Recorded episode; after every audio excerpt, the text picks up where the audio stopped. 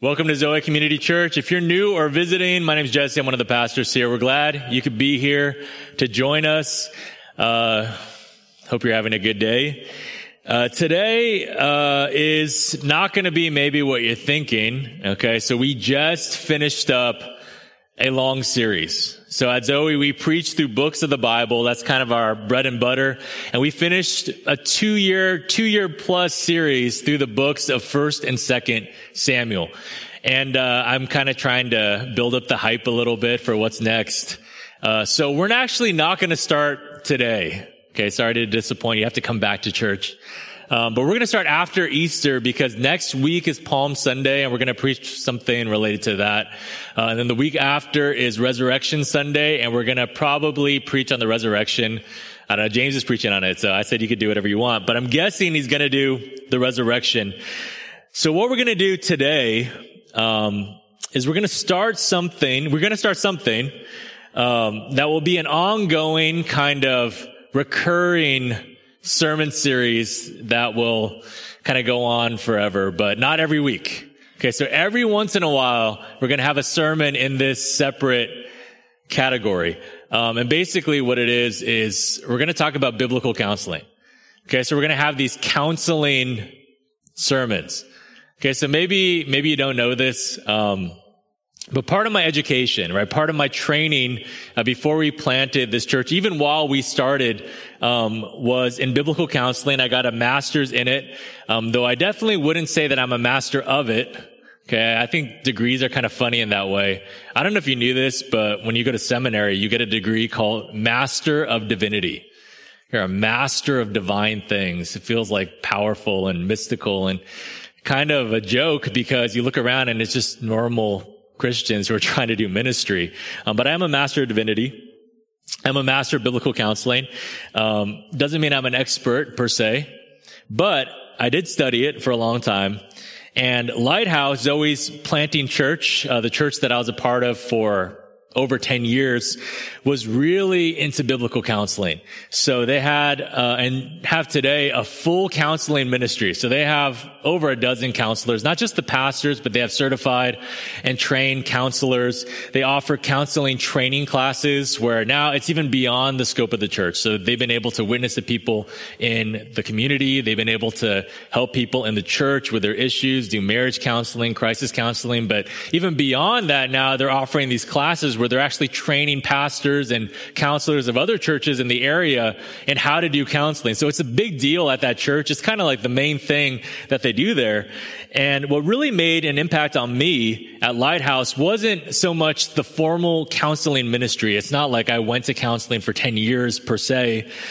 But it was actually kind of the principles that were sowed into the life of the church. Ideas that helped us to counsel ourselves and to counsel one another. Uh, they talked about, even from the pulpit on Sunday, what the Bible says about the issues in our lives. See, kind of the thing I learned at Lighthouse and what I learned through my degree in biblical counseling was, yes, the Bible talks a lot about eternal life, and that is super important. But the Bible also talks a lot about everyday life. And that's very important for all of us. Now, some of us here might know a lot of theology, right? You might know a lot of scripture by heart. Maybe you've read a lot. You've studied a lot. And yet you feel like there's something missing, right? You know that Jesus is going to get you to heaven when you die. You can talk about the attributes of God. You can give me the historical context of certain passages. But what might be missing for you is how the Bible relates to what you're going through in your day to day. Right, I have this issue. I'm struggling with sin. This trial has come upon me and I'm not sure how to bridge the gap from this abstract knowledge that I have to what I'm going through minute by minute, hour by hour, day by day. And then on the flip side, you might have some people who know the Bible a lot and you know that there are certain commands and certain things you're supposed to do. So you kind of do all the things, right? You know you're supposed to talk a certain way. You know you're supposed to walk a certain way you try to apply these things to your life, but you're struggling right now because you don't know why exactly, or you don't know how because it's not working. You know, I'm supposed to not struggle with the sin, and yet I am struggling with it. I know I'm supposed to stop, but I just feel like I can't. How, how does the Bible help me get to the bottom of these issues. So if you could turn with me to Ephesians chapter 4. Um, we preached through Ephesians before, so this is not any kind of hint or anything. Uh, I love the book of Ephesians. Ephesians 4. Our plan kind of moving forward, okay, is to try to do the same thing that I feel like Lighthouse did for me and, and for people who were there. We want to try to sow the truths of scripture that help us in this important middle ground between application and knowledge. Okay, between obedience on the one hand and kind of the ideas of theology on the other. Every once in a while, what we're going to try to do is uh, semi-regularly, I don't know exactly how much, maybe quarterly or something like this, we're going to have a counseling sermon where we will turn uh, to the Bible uh, and not just to, to the next passage in a book, but we'll actually try to synthesize kind of what the Bible says about certain issues. Things that are very relevant for our lives, right? Anxiety, overcoming certain struggles, grief, regrets, things like that, etc. Our hope is to sow the seeds of uh, the profound truth that Scripture has regarding our issues, because we all have issues.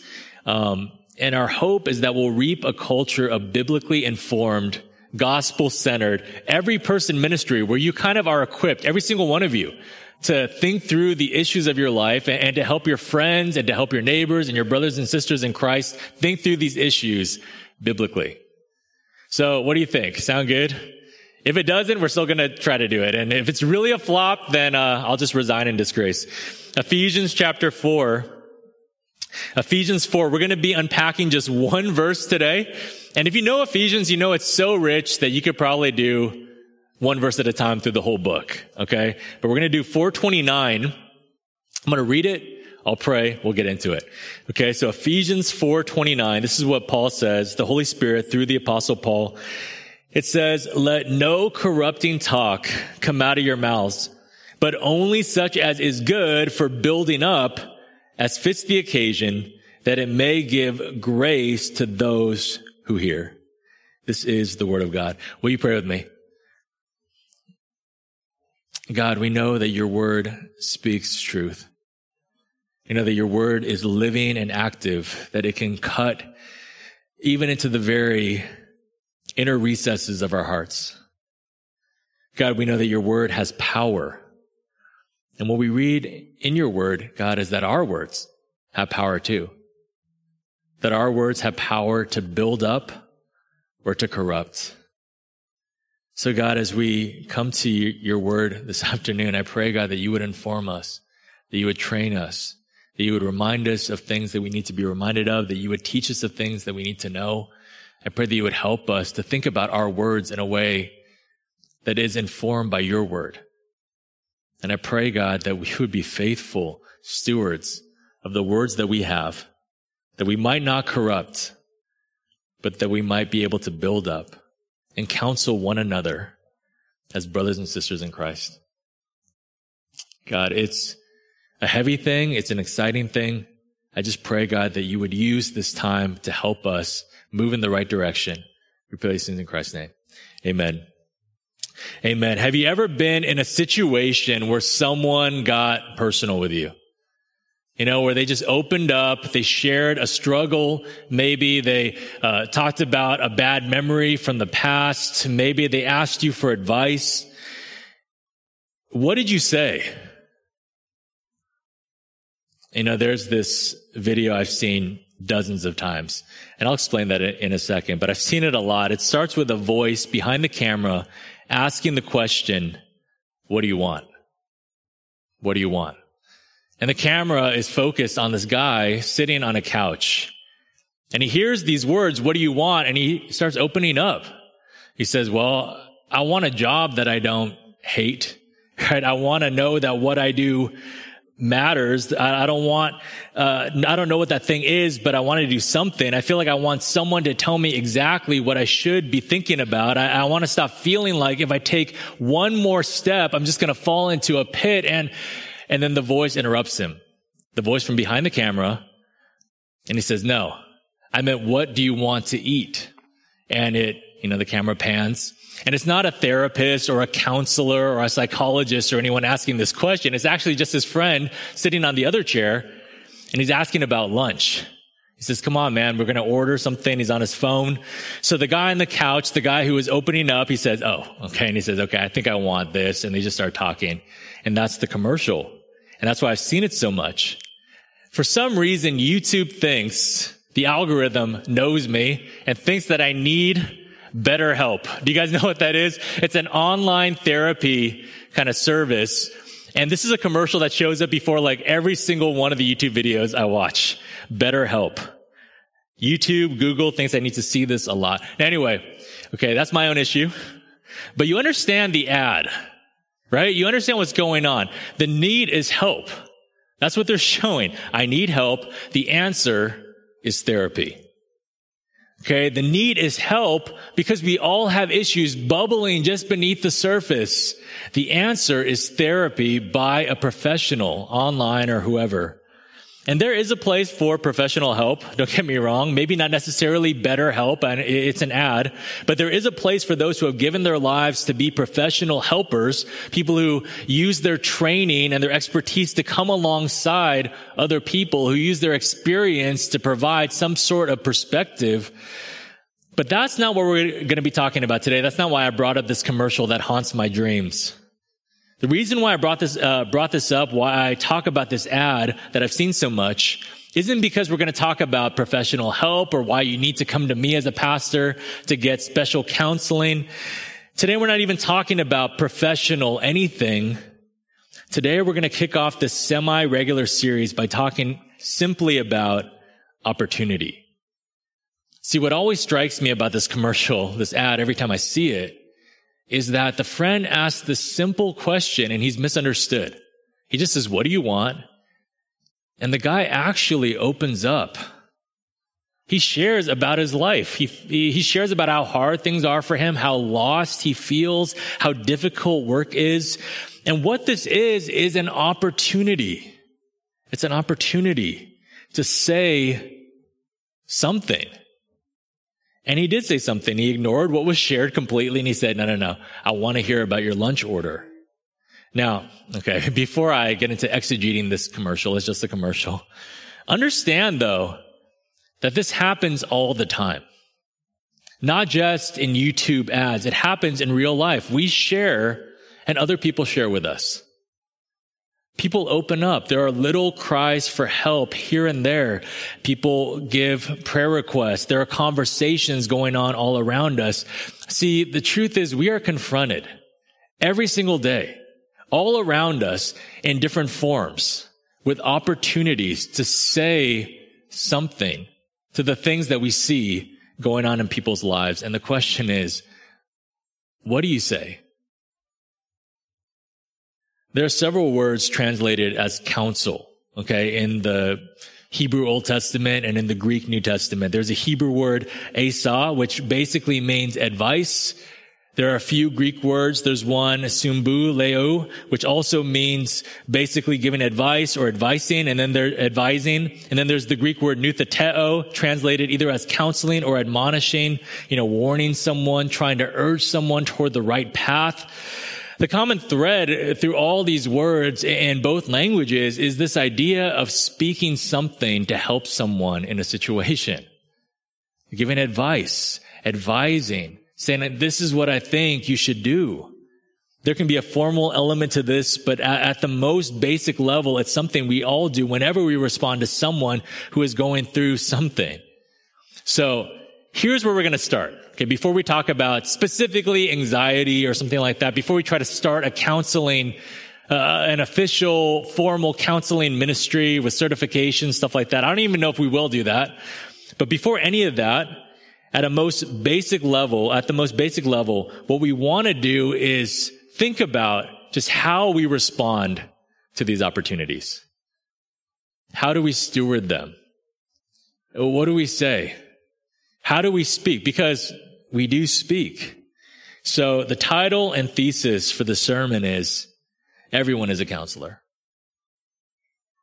You might not be paid for it. You might not be certified. You might not even give good counsel. But everyone is a counselor. You are a counselor. I am a counselor. This is where we're going to start. It's not, am I one or not? Is it's, am I giving good counsel or not? As one of my old pastors from Lighthouse once said, a lot of the times, a lot of the time, the unspoken question of our heart and really the hearts of those all around us, even in church, isn't can Jesus get us to heaven? Because a lot of people do believe that. But really the struggle for a lot of people is, can Jesus get us through the day? So we're going to try to kind of bolster that in our church a little bit. And the, the two are unrelated. Don't get me wrong, but you know what I'm saying, right? How do we help when people around us are going through stuff? I mean, people, we struggle with depression, right? We struggle with sin. Maybe our sexual sin is hidden but spiraling out of control. Uh, maybe we have panic attacks. Maybe we have no motivation to get up and do anything, much less spiritual disciplines. We can't stop fighting with our spouse. We feel lost as parents. We're getting older and are burdened by so many regrets in our lives. Work is hard. In-law relationships feel impossible. Money is tight. This is just real life. This is every Sunday. And maybe you've tried to open up and it kind of went nowhere. Or maybe, and this is where we're going to focus on more. Okay. Not how can I get help first, but how can I be a help? Maybe someone else confided in you. Maybe they just shared, you know, like, oh man, work was crazy this week. I think I might quit. Or maybe you saw them fighting right before church. I know people have seen people getting in arguments in the car and they just run away, right? They don't know what to, to say or to think. And maybe, okay, maybe you did have an opportunity to, to speak into the situation. What did you say? What do you say? I'll pray for you. That's not bad. But did you say more? Did you say you should really talk to Pastor Jesse about this? To which I always say you should really talk to Pastor Eric about this. Have you tried BetterHelp? You could try that one.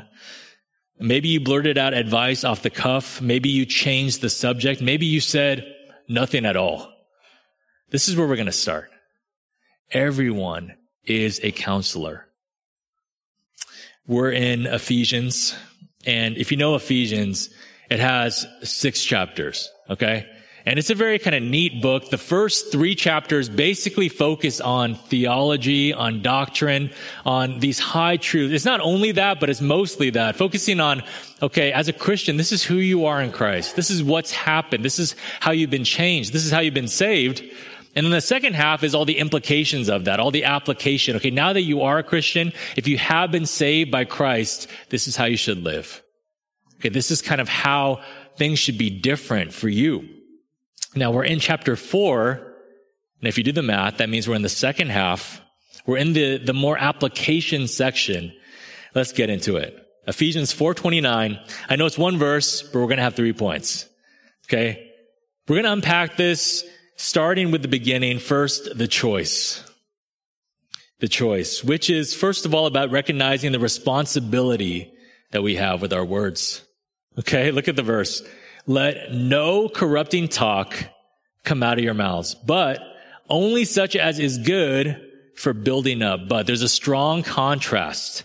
Okay. Paul says, first of all, let no, let zero corrupting talk come out of your mouths. Now, the word for corrupting here refers to any sort of unwholesome language. And right away, we might jump to certain things that we feel are examples of this right? No, no coarse jesting, no cussing, no gossiping, stuff like that, rude talk, unkind words. And that is part of it. But it goes beyond that. The Greek word is used elsewhere in the New Testament for things like rotten fruit or spoiled fish, something like that. There's a stench to this term, okay, to this word. I mean, if you think about, you know, you reach into a bag of oranges or something and you're trying to pick out a good one and what you have in there is a white and green moldy sphere. It's very gross. Any kind of speech that damages another person, that corrupts them, okay, that somehow, even if you think about it like this, right, if you eat something that's moldy, it poisons you. In fact, I was thinking about this guy I knew. I remember he used to work at Baskin Robbins. You know what I'm talking about? 31 flavors. That's what it is, right?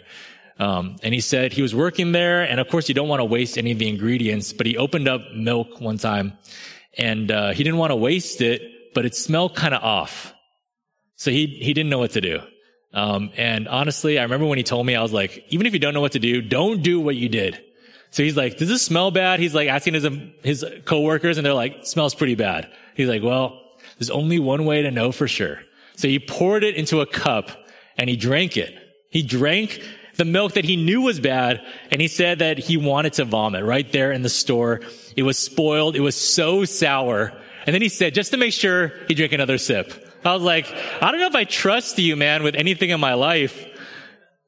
Let no corrupting talk. I mean, this is what Paul's talking about. Don't drink the milk and don't give someone that milk. Let no corrupting talk come out of your mouth. Now, turn with me to James 3. Okay, James chapter 3. I want to build on this a little bit. James chapter 3. It's just a few books after this, after the book of Hebrews. James 3. The Bible talks so much about speech, and this is one of the most well-known passages. James chapter 3. Look at verse 4. Look at the ships also. Though they are so large and are driven by strong winds, they are guided by a very small rudder wherever the will of the pilot directs. So also the tongue is a small member, yet it boasts of great things. So he's saying that just like a rudder on a ship, the tongue has disproportionate relevance and power. And then keep reading. How great a forest is set ablaze by such a small fire, and the tongue is a fire, a world of unrighteousness. The tongue is set among our members, staining the whole body, setting on fire the entire course of life, and set on fire by hell. You could stop there. There are a lot of images he's using, but the main one he's using is fire. The tongue is like a small fire. And even a small fire can cause inordinate damage. What he's saying is words. Not only can they corrupt, as Paul says, they can also burn the whole place down. They can destroy. So it's not just, okay, no cussing, don't be rude. If you don't have anything nice to say, don't say anything at all. That is part of it, maybe, but it's more than that. See, the Bible urges us to weigh the importance of our words. Now, there are a lot of studies done. There have been a lot of studies, but studies done on speech, how often people talk, how many words we say a day. And there's no real consensus because people speak different languages, people are different ages. There's all these different variables. But basically, in studying for a little bit, what I saw was what most people agree on is that at least on average, a person speaks about 7,000 words a day. Many people speak much more, but that seems to be about at least how much an average person speaks. So, think about it. Okay, you're like, well, I don't cuss. It's not about that. It's about you have 7,000 words, at least, that come out of your mouth every day. Do they corrupt or do they build up? Do they corrupt or do they build up? This is the choice. This is the first point. There's an either or. Okay? You can go back to Ephesians 4, Ephesians chapter 4. Go back there. Paul says, let no corrupting talk come out of your mouths, but only such as is good for building up. It's construction language. So the choice is simply, if you want to remember it this way, it's destruction, construction. Okay, destruction, construction. All talk, Paul says, should be constructive. No talk should be destructive. It's not just when someone opens up to you and confides in you and asks for advice. It's whenever we talk. And when we live with people, we go to church with people, we work with people, uh, we have these opportunities to either build up or tear down. See, we need to grasp the magnitude of what scripture is teaching. We're constantly confronted with opportunities to either help someone in the right direction or to push them in the wrong one. Let me make this practical. Let's consider the case of maybe a friend that you have or someone in church, a single person who wants to be married. Okay, this is the kind of person who hears a lot of advice from people, a lot of counsel. Now, I'm not speaking of anyone in particular. I'm not trying to like single anyone out, no pun intended. But this is a case in church that's very common. And a lot of bad advice is given. So, okay, think about it like this. It was Valentine's Day. You remember this a few weeks ago? Imagine a married couple in church. And this kind of stuff happens. Imagine a married couple in church goes to a single person and says, can you babysit my kids on February 14th so that we could go out on a date? Because I knew that you would be free. Okay. Uh, I didn't know who else to call, but I knew you weren't doing anything. It wasn't mean spirited, maybe. But let me ask you, what do you think? Was that helpful? Is that helpful to say?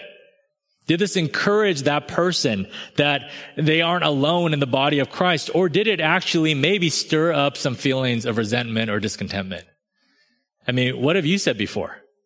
Sometimes, uh, you know, you hear certain things like someone's like, you know, I wish I was married. And then a married person chimes in and says, well, you know, marriage ain't all it's cracked up to be.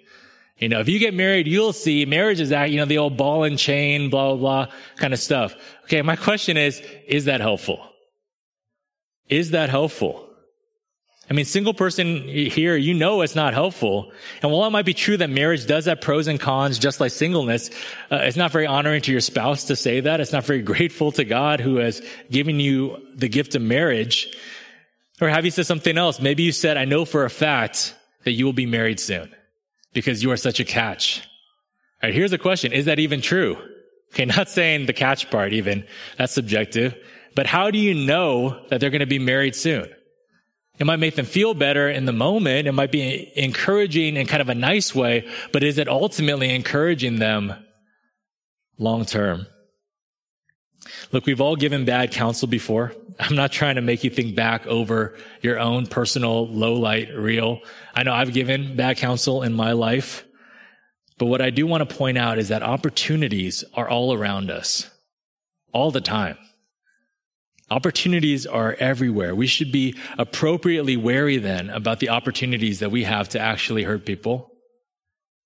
And then on the flip side, we should be, I think, appropriately uh, excited about the opportunities that we have to actually help people. See, understand you are a counselor, and if you grow in your ability to be a good counselor, See, the Bible isn't just giving you a warning, it's also giving you an encouragement. If you grow in the ability to be good at counseling, if you harness the power of your words that you have for helping, imagine how much of a blessing that you could be when you encounter these situations. It's either or. You know, I heard a pastor share once about how he was at this conference and um, he was kind of wrestling with stuff. So he was pastor of a church. Things were going really well. Um, but he had kind of felt this conviction that he should do something else. Um, his life was very comfortable, but he really had a heart for this other country. And he was wondering, you know, should I be a missionary? There's some opportunities that opened up and, and he felt like he could actually do it, that he could plant a church and start a new ministry in this other country. But he also knew that it would be very uncomfortable. It would be very difficult. He was older now. Um, his kids, uh, well, what happened with them? He wasn't totally sure. He'd have to take a pay, all these different things. So he's at this pastor's conference and then they said, at your table, share your prayer requests with each other. So he's like, oh man, should I be open about it? So he's like, okay, I'm just going to go for it. So he says, okay, my prayer request is, I just need courage right now. And then he said, another pastor chimed in and said, I knew it. And he's like, dude, come on, man. Like, what are you, are you saying? Like, I have a scared look on my face. He's kind of a taken aback at first. Um, but then, you know, they shared a little bit more and, they were able to pray together. And then the pastor who said, I knew it, um, which kind of turned him off at first, but he said, you know, I know it's a huge decision, but this could be, I think, your finest moment as a father. You could show your kids what's really important to you, not comfort, but a calling and a conviction and then he said, there is a lot to be afraid of. I understand, but you don't have to be afraid because God is going to be with you every step of the way. And this encouragement that God would be with him, it was straight from scripture, was enough to help him make the tough decision. And that church is still going to this day. See, the truth is you can help or you can hurt. I know some of us want to take back things we've said before. We wish we could have a mulligan, that we could do it over, that we could give better advice. And I preach to myself for sure. I know that there are many things I've said that are, that have been destructive and not constructive. I'm going to speak 7,000 words just right now. Probably more. There are a lot of things I wish that I could take back. But this is part of sanctification. This is why we're preaching this. And this also leads to the natural question, the second point. The second point, the circumstance. How do we grow in this? How do we grow in this? Uh, how do we even start to begin to discern the difference between words that help and words that hurt, counsel that builds up versus counsel that destroys? The circumstance, which is about the need to grow in appropriate wisdom. Look at our text again. Let no corrupting talk come out of your mouths, but only such as is good for building up as fits the occasion that it may give grace to those who hear. Notice Paul says, as fits the occasion. As fits the occasion. This requires wisdom. This requires actual discernment. See, yes, you want to speak the truth, but there's an appropriate time and place and way to do this. I remember we had a friend. Okay. I'm just going to give you this example uh, more an acquaintance, I would say, from Christian circles. He didn't go to the same church as as me or or a lot of us. I remember, but we would hang out and we would play basketball and do stuff like this. Um, and kind of just to be honest, okay, and forthright, he was kind of a guy who annoyed a lot of people. Okay, he would get under people's skin, um, not just on the basketball court, but just in life. He was kind of mean. Okay, he kind of didn't know when he was taking jokes too far, uh, so he turned a lot of people off. Um, anyway, everyone in kind of our group of people tolerated it. We didn't say anything. We're like, oh, well, that's just how he is. Got to be good Christians here. Um, but the resentment was building. It, it was starting to bubble up into a boil. And then one day, finally, one of our friends, he just lost it. Okay. And he just, he didn't get all mad. Okay. He wasn't yelling, but he just decided to be completely honest and real. And he said, listen, no one likes you. Okay, no one wants you here. We don't want to hang out with you. We don't want to play basketball with you. None of us here actually likes you, man.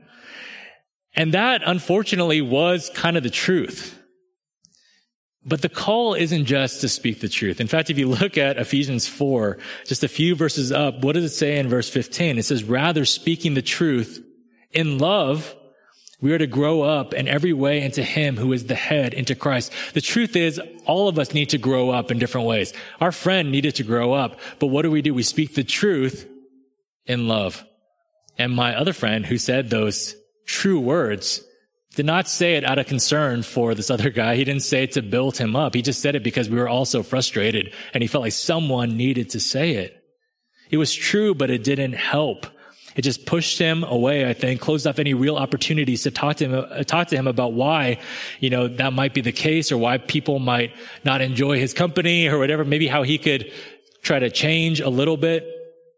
Paul says that we should speak words that fit the occasion. It's got to fit the specific occasion, which means to the situation, to the circumstance, to the relationship, even to the person individually. Okay, now let's explore this a little bit more. Turn with me to 1 Thessalonians. 1 Thessalonians chapter 5. This is a little ahead of Ephesians. Also a letter by Paul. 1 Thessalonians chapter 5. In the last chapter of this book, he says something that is relevant for our discussion about the circumstances of what we say. Look at verse 14. 1 Thessalonians 5:14, Paul says, "And we urge you brothers, admonish the idle, encourage the faint-hearted, help the weak, be patient with them all." Now you could just skim over that in a second, but if you stop and think about what he's saying, there's three different kinds of people he's talking about. And for each kind of person, he gives a different approach. For the idle, those who are lazy and undisciplined, the kind of person who could work, but asks you for help anyway. This person should be admonished. They should be warned even. It's kind of stricter language. You should tell them you're on a bad path. You're someone who is moving away from God. Where this is going to lead you isn't a good place. It's not good for you. The faint hearted person, the person who is discouraged, should be encouraged. If someone is really struggling, you're not supposed to just come down all hard on them even if it is difficult to talk to them. What they need is encouragement. You could say, you can do it. Okay? I believe in not you, but I believe in the grace of God and God's ability to help you. The weak, those are those who lack the strength. They lack the capacity to accomplish what they must. They need your help. You can give them maybe some harsh words or soft words, but at the end of the day, what they need is help. They need you to help them figure out the situation. Maybe they, they need maybe even you to step in and aid them in some way. Okay, think about this practically. Okay, this happens in church all the time. Someone will ask you for advice. They'll say, I'm struggling with a sin, but the person might be, they might be idle. Okay. They might be just really discouraged. They might just be weak. And if you're going to speak truth into their lives in a way that fits the occasion, you need to discern kind of which one of the three. And there's other, this is not exhaustive. There are other different things they might be struggling with. So if you make it practical, okay, if someone says, I'm struggling with a sin, and you know that they know the right thing to do. They're just making excuses. You've known them for a long time and they know kind of how to think through things biblically. Uh, they know that it's hurting other people. You might have to be a little stronger with them. Okay. You don't have to be like, no one likes you. Get out of here. Kind of strong. You speak the truth in love, but out of love, out of concern, you tell them, look, you're on a bad path. Like if you don't change in some way, you're going to ruin your whole life, honestly. Now, that person maybe they don't know what to do. Or they're a brand new Christian. They don't know how to overcome sin. They don't know how to deal with temptation. Maybe they're stuck in all these old relationships that, you know, they haven't been able to kind of disentangle themselves from. Maybe they just need your help and your guidance. See, fitting the occasion, it's not a one size fits all approach to everybody. If someone's in sin, just call them out, move on. That's not what Paul is saying here. Sometimes you got to do that. But you need to discern who this person is. And you need to discern yourself too. You know, sometimes for us, the reason why we're so harsh on people is because we're kind of lazy. You know, we're kind of idle. Maybe we need a little admonishment. If someone asks us for help with sin, you're like, oh man, I don't have time for this. It's going to be somewhat, like, I got to watch my shows or whatever it might be. We got to discern ourselves. We got to counsel ourselves. But you see what I'm saying? Okay. As fits the occasion. Going back, it's possible our friend had no idea he was so grating on others. I thought about that. Like we just assumed that he just knew that he was being annoying and kind of mean and difficult and he should, he should just know better. And if he wants people to like him, he's got to fix it, right? But I don't know if anyone actually just told him in love, you know, caring about him for real. Like, hey man, I think that this is something that it's just hard for us. Okay. We just want to share it with you because we care about you, because we love you. No one wants to be told no one likes you. That doesn't really help. So, notice, Paul says at the end of this verse, Paul says, be patient with them all too. See, sometimes waiting is the best thing to do. James 1:19 says, "Know this, my beloved brothers, let every person be quick to hear, slow to speak, slow to anger. Not every situation requires an immediate response, and every situation requires patience from us." So part of fitting the occasion, right? Part of understanding this is it's about them, understanding them. It's also about us and how we want to approach. And I know that this is difficult. Right? There's a reason why we get frustrated. We say things in anger. There's a reason why it's difficult for us to want to help certain people or even for some of us to say hard things because we know it'll bring discomfort into our lives, that kind of conflict. Patience is hard. Waiting is hard. You know this. I know this. I, am not the most patient person in a lot of ways. You know, I was thinking about myself and I've shared this before, I think, but when I was in seminary, I was talking to a guy that I hung out with a lot and he was also going to seminary and he would always basically just complain like all day about everything, all our homework, Greek and Hebrew, how busy he was, how tired he was. At first I tried to be understanding, you know, I was like, well, he is pretty busy and I'm busy too, you know, so I get it. But as time started going on, I was just like, this guy's got to stop complaining. Doesn't he know that the Israelites complain in the wilderness and that's why all that stuff happened to them? Like it's time for me to like give him some plagues, right? Or something. So finally, and I, this is just in my mind. Well, I'm just like listening to him talk every day. We're like sitting in the library. We're going to class. He's complaining. We're walking in the parking lot. He's complaining. Then finally, I lost my patience and it wasn't that long, actually. It was just like a week and I got really mad and I said, all you do is complain. I don't want to hear it. I'm busier than you. Very humble of me to say such a thing. Uh, and he was a little shocked. He was taken aback. And to his credit, he was pretty humble about it. He said, you know, you're right. You know, everyone here is busy. Shouldn't have complained. I know you are busier than me. I don't even know if I was. That's just how I felt. He said, sorry about that. And I was convicted. I was convicted.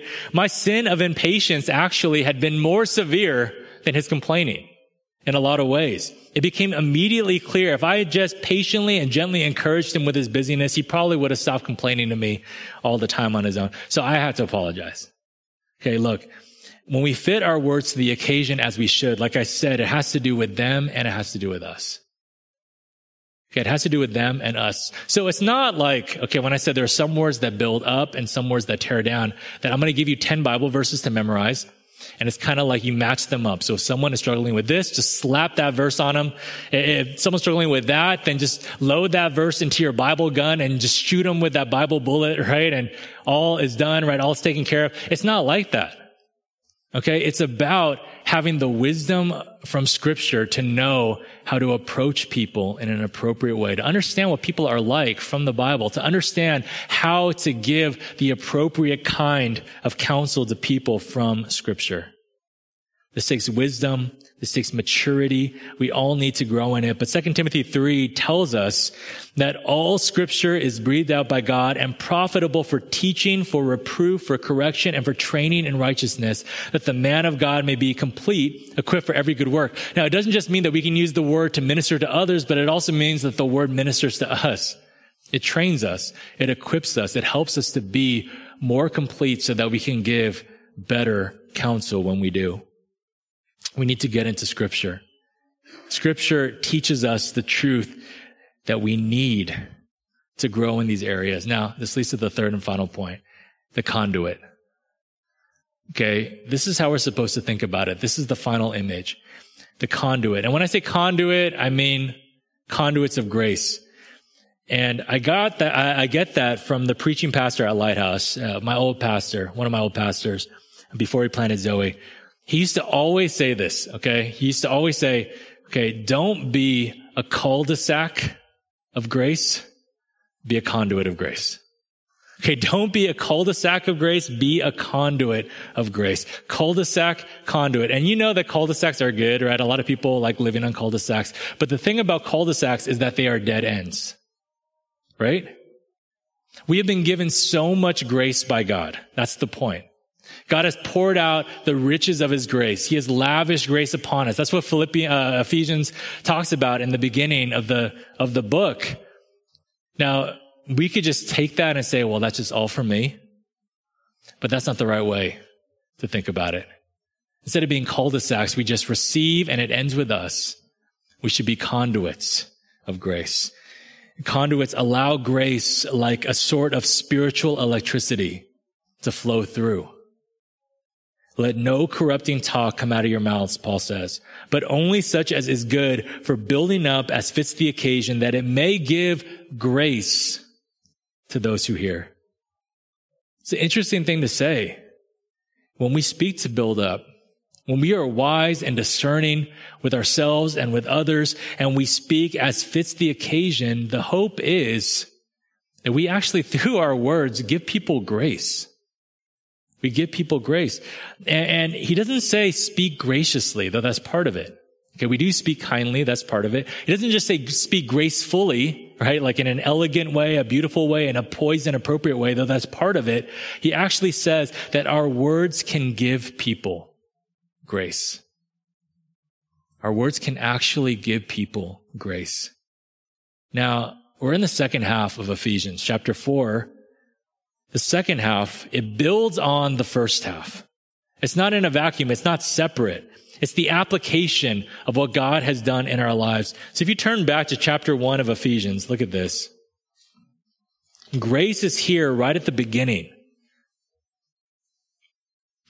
Ephesians 1 chapter, uh, Ephesians 1 verse 2, Paul says, grace to you and peace from God our Father and the Lord Jesus Christ. And then he says, blessed be the God and Father of our Lord Jesus Christ, who has blessed us in Christ with every spiritual blessing in the heavenly places even as he chose us in him before the foundation of the world, that we should be holy and blameless before him. In love, he predestined us for adoption to himself as sons through Jesus Christ, according to the purpose of his will, to the praise of his glorious grace with which he has blessed us in the beloved. In him we have redemption through his blood, the forgiveness of our trespasses, according to the riches of his grace, which he lavished upon us in all wisdom and insight, making known to us the mystery of his will, according to his purpose, which he set forth in Christ, as a plan for the fullness of time to unite all things in him, things in heaven and things on earth. There's a lot in here. Obviously, I'm not going to explain everything, but you could see that grace is connected to all these different things. In verse four, sanctification. In verse six, blessing. In verse 7, forgiveness. In verse 10, reconciliation. And there's more in there. There's a lot. Okay, a lot in here. These are just some of the highlights. But the thing is, God gives us these things as a gift. He reconciles us to himself. He gives us forgiveness. He blesses us. And then in chapter 2, it talks about our great salvation in Christ. In the first verse, it says, we were dead in our trespasses and sins. But then what, is, what does it say? In verse 4 but god being rich in mercy because of the great love with which he loved us even when we were dead in our trespasses made us alive together with christ. By grace we have been saved. And then it says in verse 8 for by grace you have been saved through faith. This is not your own doing. It is the gift of god not a result of works so that no one may boast. Grace is a gift that god gives. It can save us from our sins it can make the dead alive. God's grace is what brings us to Him. It reconciles us to God in heaven. Ephesians 1 through 3, it tells us the story of what God has done. The story of every Christian. See, God created everything with a word. We know this right from the beginning of Genesis. Before you and I were even born, He knew us, but He created a world before us that was perfect, but then sin and death entered. And since then, we've been struggling both with sin and with suffering, kind of the consequences of living in a fallen world. And even more than that, we've been estranged from God. That's our reality. That's the bad news that the Bible kind of explains that there is a problem that we have with God. But God sent his son into the world to redeem us. Jesus Christ lived the life you and I could never live, a perfect one. He never sinned so that he could take the place of sinners. He died on a cross, bearing the weight of our sin upon himself, bearing the wrath of God upon himself. And then on the third day, after dying, he rose again and he offers new life in him. That's what Christians call the good news. We deserve nothing, but God has given us his son and with his son all things, Romans 8.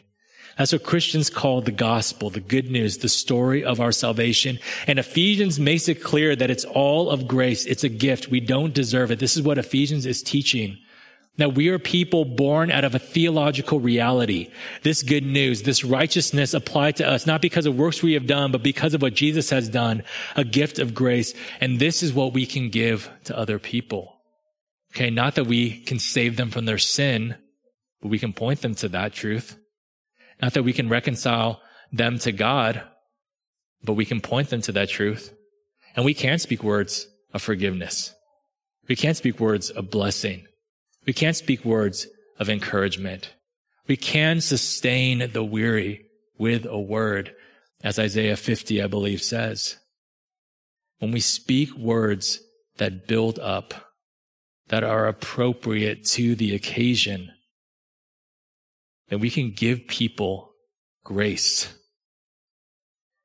See, the truth is, you know, in church, right, we talk about this. You know, Christians, another name for them is saints. So kind of a misconception is that only the special Christians, only the great Christians are saints and we kind of remember them and we build statues of them and stuff. That's kind of a Catholic idea. But really in the New Testament, every Christian is a saint. Every Christian is set apart. Every Christian is holy because not of themselves and their works, but because of what Jesus has done. But even though we are saints, we're still sinners. We struggle with sin. Every single person in this room struggles with sin. We're still sufferers because every single person in this room still lives in this fallen world. So what has God done? You read the first three chapters of Ephesians. He sent his son. He blessed us. He reconciled us to himself. He made us alive. He gave us faith. He draws us near. He gives us the church, all these things. And then we get to chapter four. And what does it say? He gives us each other. And specifically, he gives us each other to speak words that build up. We need to be built up. God gives us each other and our words so that we can be built up. Listen to Romans 15, verse 14. Also, Paul, he says to the Roman church, he says, I myself am satisfied about you, my brothers, that you yourselves are full of goodness, filled with all knowledge, and able to instruct one another. And the word for instruct there in the Greek is noutheteo, also translated as counsel. That you are able to do it because you are filled with goodness. That is, God has changed you. Not that you're perfect, but that you are growing, that you have grown, that you're filled with knowledge, that you have learned what the word says. You know about God. You know these truths. If you have these things, then you are able, I am confident you are able to counsel one another, to build one another up. So what's the big takeaway for today? You are a counselor. Every single person in this room as a counselor. You will have many opportunities, even today and for the rest of your life, to counsel with your kids, with your spouse, with randos on the street, with people you talk to on the phone, with people at work, with your neighbors. You're going to have a lot of opportunities to counsel. You're going to encounter people who have problems, who have issues, who ask for help. You are a counselor. So we need to weigh our words carefully because we are going to say something. Even saying nothing sometimes is saying something. Are we going to build up or are we going to destroy? Now, you might have some more questions. Okay. Like, okay, well, I, I don't know how to speak, you know, the right words into this situation or that situation. Don't worry. It's just a start. I just want you to think about what the Bible is saying, that we should be able to counsel one another to a certain extent, and that we should be striving to be good counselors. But for now, okay, in terms of like the questions you might have, this is why we're going to do this ongoing series. Okay? Forever. That's what I told James. It's never going to end. Okay? It might not be every week, but it's never going to end. I don't know. I mean, I might die or something then they'll just say, forget it. We're not going to do this anymore.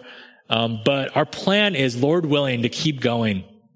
Because what we want to do is we want to equip you guys to counsel each other to be better at that and also to counsel yourselves. The scriptures are sufficient for this. I know it's hard to understand scripture in some places. It's hard to synthesize kind of what the whole Bible says about certain topics. So we're going to do these biblical counseling one-offs every once in a while. So, you know, it won't be about like fixing your issue in one sermon, but it will be equipping you guys to grow in these areas, what the Bible says about these areas. So we'll talk about idolatry. We'll talk about anxiety. We'll talk about communication. We'll talk about temptation, Lord willing. These are ideas, but kind of what we're thinking. At the same time, I would also suggest that you keep reading your Bible. I know it's almost April, so we've almost gone through quarter one. We started a Bible reading plan. If you fell off, I would say just jump back on or do a different Bible reading plan. That's fine. Um, but we just have to be in the Bible, right? What did Paul say to the Romans? Full of goodness, filled with knowledge. You just got to start. It's not super easy, but you got to be in the scriptures, right? You're like, I don't fully understand. You just got to take a bite, chew, and digest the next day, take a bite, chew and digest. It, it's a process. You can't shortcut it. Um, but I would say keep doing that. So we'll do your Bible intake. We're going to try to equip you with certain things. And then third, I feel like we can kind of announce this now. What we're going to try to do this summer is we're going to try to start doing kind of an adult Sunday school. Okay. Kind of an equipping hour. We're going to keep it to an hour. That's our plan. And we're going to do different kind of classes as time goes on. So I think first we'll do some theology, some kind of combo, I think, of historical and uh, systematic theology. Subject to change, but that's the plan right now. And we're going to try it out this summer, but our intention is to keep going. And what we want to do is talk about some of the more practical things too, like parenting or maybe marriage or maybe even just how to do biblical counseling. Not so that you could become certified or anything, but so that you could give better counsel to others and even to your own heart. And we see in scripture so many times where we we're supposed to speak truth to ourselves. So we want to help you with that. We want to help you to, to be better ministers and, and also to really grow yourself. So Anyway, look forward to that or don't, but I'm excited for what God can and will do um, through these different things. We'll close here. I saw another BetterHelp ad um, recently, and in this ad, it's very short. A girl says, "Sometimes I just feel worthless." Pretty heavy. And then she says, "My dad told me just smile more." And they pan over to her dad in the kitchen, and he's just smiling this goofy smile. And they ask, "Want better help? And of course, you know, you're supposed to say yes. I think we all do. And don't get me wrong, okay? Okay. With this message, I'm not saying that you don't need maybe professional help. You might need it. There are times where maybe all of us need it. Uh, at least we need someone who's more experienced or trained. Uh, you might have something physically wrong with you. You might need medication or a doctor or something like that. Don't get me wrong. That's not what I'm saying. That it's just all about here. But what I am saying is don't neglect the opportunities that you have to speak good counsel to people. Maybe you won't be able to give the best help, but we can all give better help. Weigh your words carefully. The scripture will help you because this book is not just any old book. It's God's word. And maybe when you think about it, it's God's words. God has spoken these words and he spoke to help us so that we could speak better and even give better help. Will you pray with me? God, I pray simply that you would help us to take this responsibility seriously, to try to be good stewards of our words, to be good counselors. And I pray, God, that at the very least, our church would grow in being healthy in this way, that we would seek to build one another up that we would speak words that build up as fits the occasion, that we might give grace to each other, and all the more as we see the day drawing near. God, we look to you, we pray for your help. In Jesus' name, amen.